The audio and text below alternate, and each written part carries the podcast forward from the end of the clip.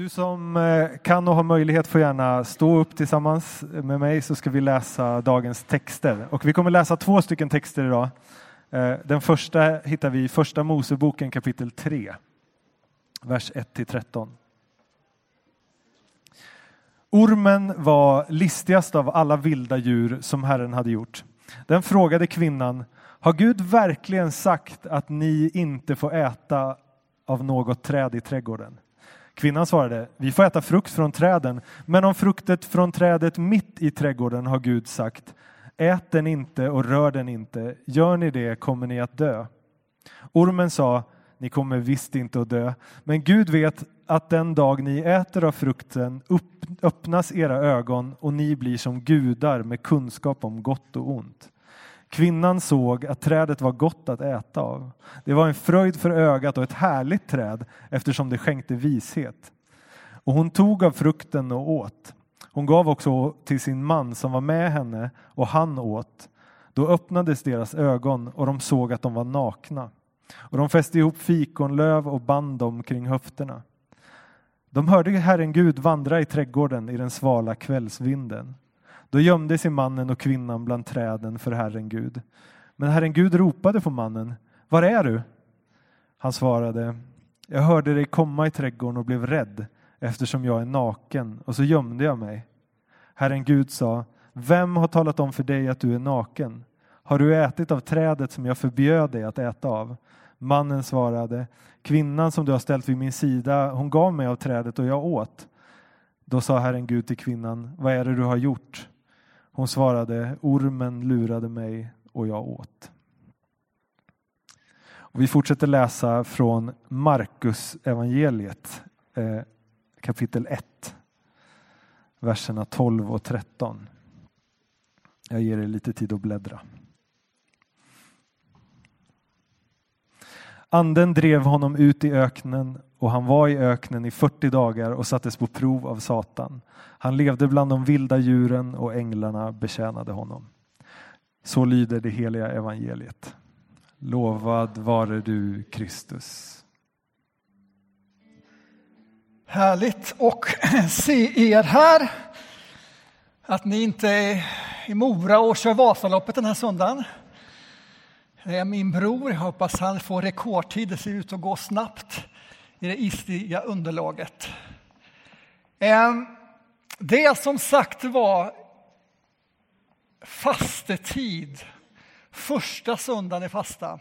Och vi har nu som kyrka börjat en tid som går vägen framåt i Jerusalem, som Jesus gick, och fram mot påsktiden.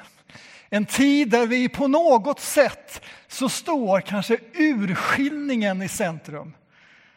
Detta att försöka urskilja och sortera i våra liv. Vad är det för impulser och röster och drivkrafter som för oss framåt? Och vart för de oss? Vem är det som styr och vem är det vi följer? Och här är urskiljningen en, en viktig del i kyrkans liv. Att urskilja alla dessa röster som möter oss. Och den här första söndagen så är prövningen då, prövningens stund rubriken. Och jag skulle gissa att många av oss kan direkt känna igen oss i begreppet prövningens stund.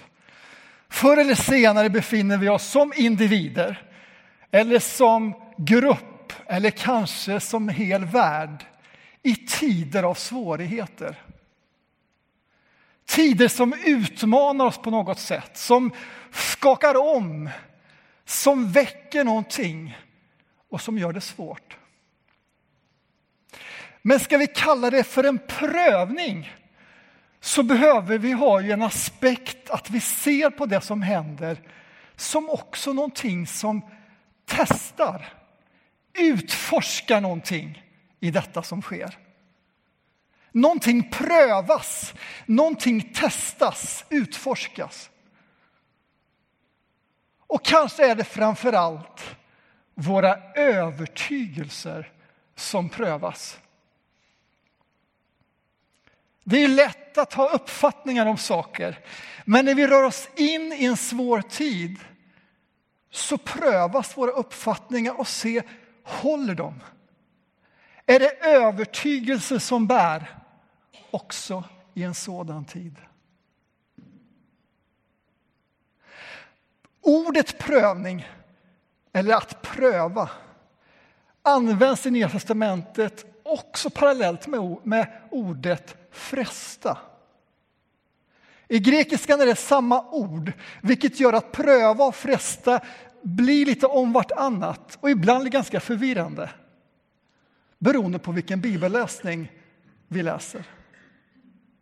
Tar vi exempelvis texten i, i Markus så står det i den röda bibeln, ni som läser den, det vill säga bibel 2000, att Jesus prövas av djävulen. Läser vi en annan översättning som heter folkbibeln, då står det att Jesus frestas av djävulen. Och så där håller det på. Och är då prövas och frestas samma sak? Är det synonymer? Är de utbytbara? Eller finns det någon olikhet i dem? Ja, det där är en stor teologisk diskussion. Och jag tänkte jag skulle bara definiera som jag tänker väldigt generellt. Jag vet inte om du håller med. Prövning skulle kunna vara någonting som är svårt, en omständighet som är svårt. Men den finns någonting, en god avsikt. Därför att någonting ska ju prövas om det håller i detta. Medan frestelsen är någonting enkelt, lättillgängligt, lockande, någonting som är så himla lätt att välja. Men som har tvärtom i avsikt. Den har en ond avsikt. Den vill få mig att vika av ifrån det goda. Om prövningen kanske vi framförallt vill få mig att hålla fast i min tillit till Gud så vill frestelsen få mig att vika av. Och nu skulle det kunna vara spännande att göra ett bibelstudium på detta utifrån Nya testamentet. Men jag ska försöka hålla mig till de här två texterna, säga någonting kort om då, utifrån rösten som finns i de här båda texterna. Och sen tänkte jag avsluta någonting med att ge några korta enkla Eh, råd utifrån kyrkans vägledningskunskap om hur sorterar jag rösterna i mitt liv. Om jag befinner mig i en prövning eller kanske inte. För den första texten handlar ju inte egentligen om en prövning. Den första texten som vi läste var ju de första människorna och de befinner sig i ett överflöd. Det är ju en fantastisk tillvaro de befinner sig i. Här har vi lustgården och träden är fulla med frukt. Och de har vad de behöver och mer till. Det är ett liv av överflöd. Och mitt i det där så sätter Gud ändå en liten begränsning. Håll er till alltihopa, men avstå den där i mitten. Det borde inte varit så himla svårt att göra det. Och inget tyder i texten på att egentligen de första människorna hade någon intention att avvika ifrån Faderns vilja.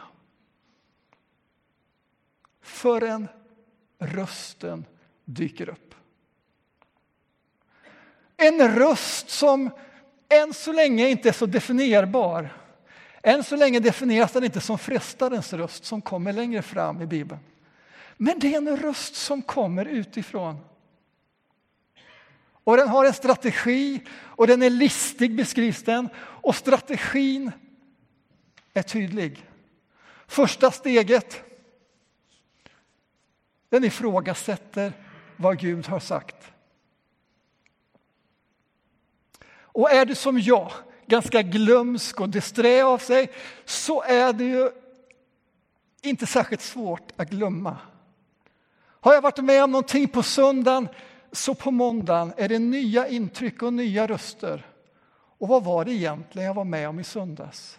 Vad var det egentligen jag hörde då? Ja, det har börjat tona bort. Och då är det ju enkelt att börja, nej men det var nog inte så viktigt. Det var nog kanske inte Gud det där. Och här är det ju ovärderligt att använda sin telefon eller kanske sin lilla anteckningsbok och skriva ner några noteringar för att när den rösten kommer återvända.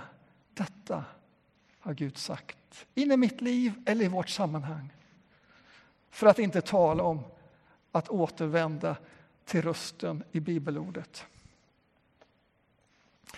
Det andra steget den här rösten gör det är att den ifrågasätter inte Guds existens men vem Gud är och vad han har för avsikt. Och så säger den Nej, nej, nej, ni ska inte dö. Tvärtom. Tvärtom. Helt det är tvärtom. Ni ska bli som Gud. Ni kommer få kunskap och vishet så att er begränsning som människa lyfts och ni kommer få kunskap som Gud. Men Gud är småaktig och vill inte att ni ska bli som honom. Han vill liksom hålla er på plats här. Så det är därför han vill att ni ska avstå det där. Och så förvrider rösten vad som är lögn och vad som är sanning och blandar ihop det så effektivt.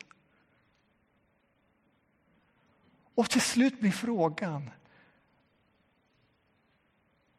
Vem är Gud egentligen? Är Gud god? Eller är han lite småaktig som inte låter mig det där eller det där?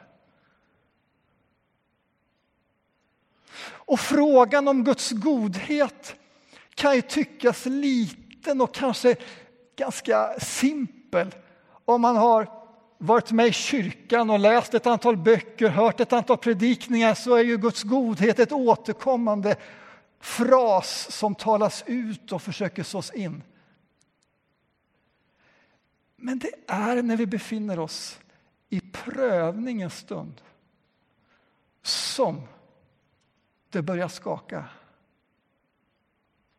Som det börjar bli på riktigt. Jag talade med en person för en tid sedan i församlingen som i hela sitt liv, självklart är Gud god. Men nu befann sig personen av olika anledningar i en situation där allting skakade.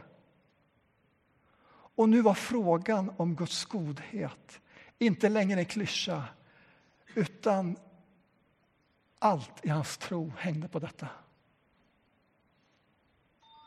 Det var en fråga till slut om liv och död.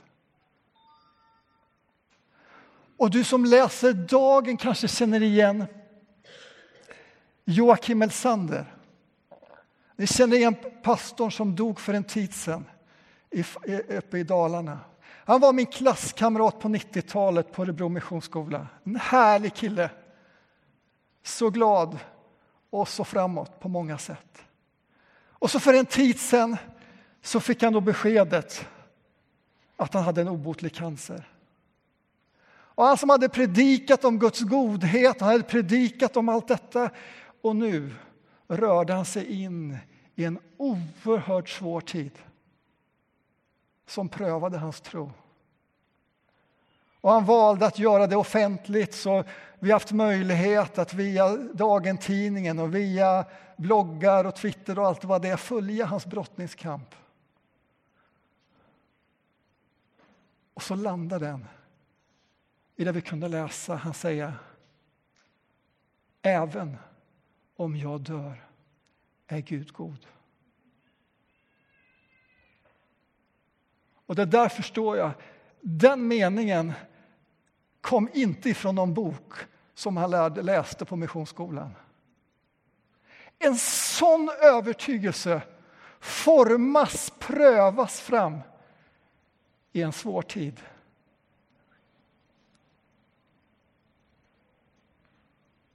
Även om jag dör är Gud god.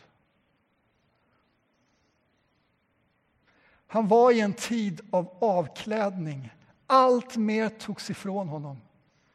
Och där blev frågan, vem är Gud för mig då?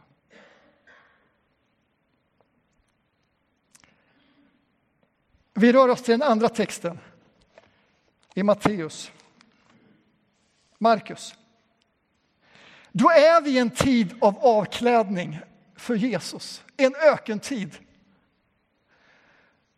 Vi befinner oss med Jesus i öknen och vi får inte reda på om Markus särskilt mycket. Han är så sparsam i sin berättelse.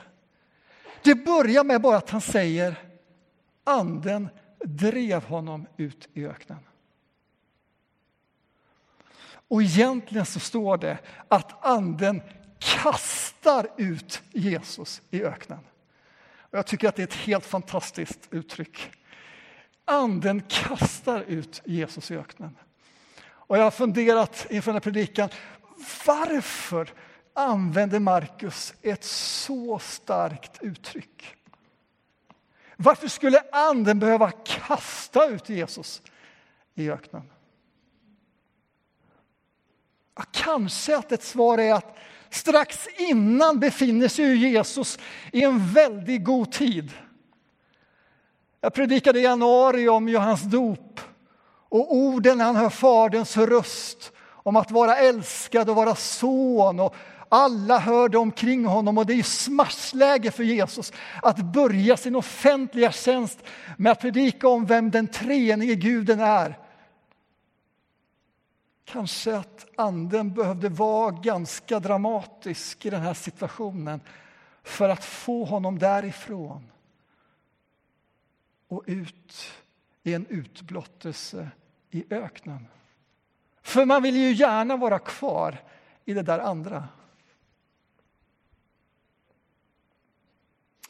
Och här, i den där utblottelsen, det jag tror att det är Fadern som prövar, men det är Satan som frestar, så kommer den där rösten. Och nu är det frestarens röst. Och den verkar inte komma utifrån. Det finns inget som tyder på det om vi sneglar lite grann till Matteus eller Lukas som ju berättar lite mer. Utan nu är det nog när han sitter där i solsvetten och så kommer tankarna som de gör. Kanske ett mer eller mindre kaos och det rör sig och det snurrar. Och vad är vad? Och så framträder vissa tankar igen och igen. Och nu ifrågasätter rösten inte vem Gud är och inte vad Gud har sagt. Men vad är betydelsen av det Gud Fadern har sagt till Sonen? Det ifrågasätts där han nu befinner sig där. Och Matteus och Lukas vet vi att han, att han sitter där och så kommer det ju liksom, om du är Guds son, vilket du hörde Fadern säga, är det rimligt att du sitter här och är hungrig då? Fixa mat, gör stenar till bröd.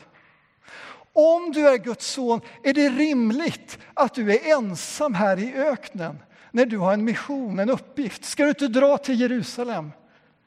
Ska du inte göra en fantastisk entré där i templet där allt folket är religiösa och göra en slags imponerande entré där för att de ska lyssna på dig? Om du är Guds son är det inte så då att allt det här egentligen tillhör dig?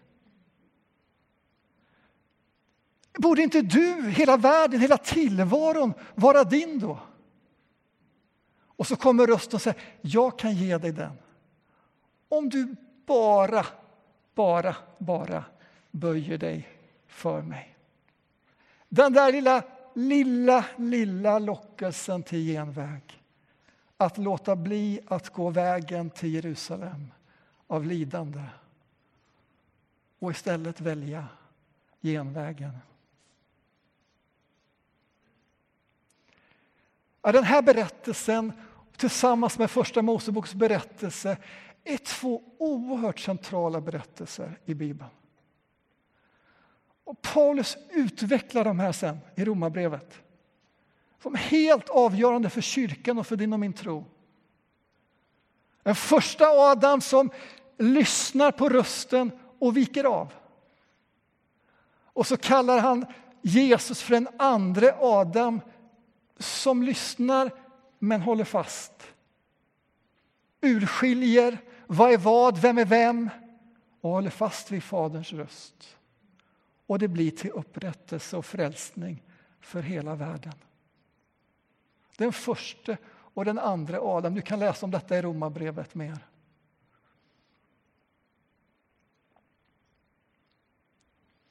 Och det finns så mycket att säga om detta. Men de här två berättelserna kan vi, som många andra berättelser vi läser, tänka att det är så himla enkelt för dem att höra rösten och urskilja alla dessa röster. Det verkar inte vara något större bekymmer. Min vardag är mer av förpliktelse, av arbete, av intryck av alla slag. Hur ska jag för överhuvudtaget veta vilka röster som rör sig i mig? Och som jag följer och som impulser som jag drivs av. Det är ju sannerligen inte enkelt.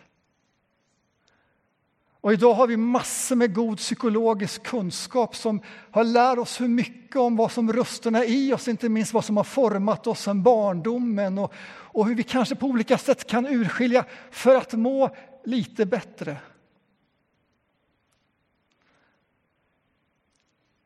I kyrkans andliga vägledningstradition är fokuset på ett sätt liknande, att urskilja då rösterna, men med ett annat syfte. Det är inte målet att må lite bättre, även om det är ju himla gott. Här är målet. Vad är det som för mig till Gud? Vad är det för röster som håller mig troget kvar på vägen till Fadern? Och vad är det för röster som får mig att vika av?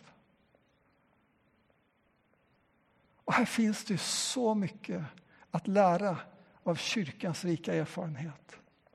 Och jag vill bara inför fastetiden skicka med några korta, enkla vägledningsråd som vi som jobbar med andlig vägledning här i församlingen gång på gång möts för att träna, öva oss i och hjälpa varandra i.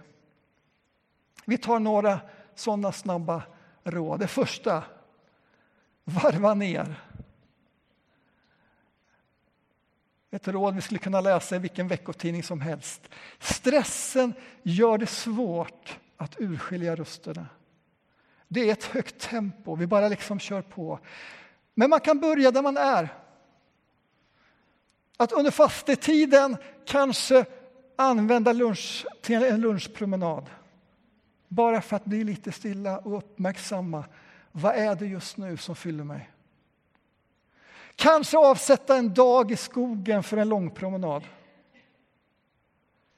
Eller varför inte använda kyrkans alldeles egendesignade verktyg för just detta?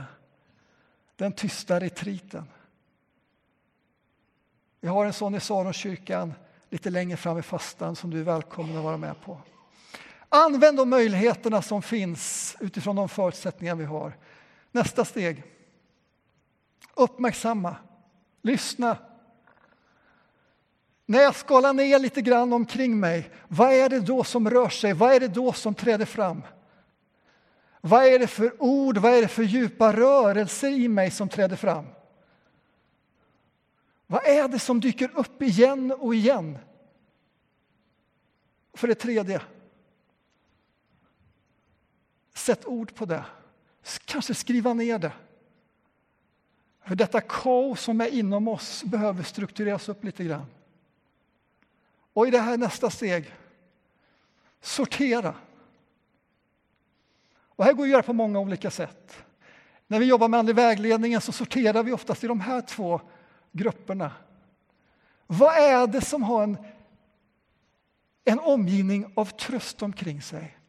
Och vad är det för rörelse, för ord, för röster i oss som har någon slags omgivning av misströstan? Där trösten står för det som ger en djupare frid.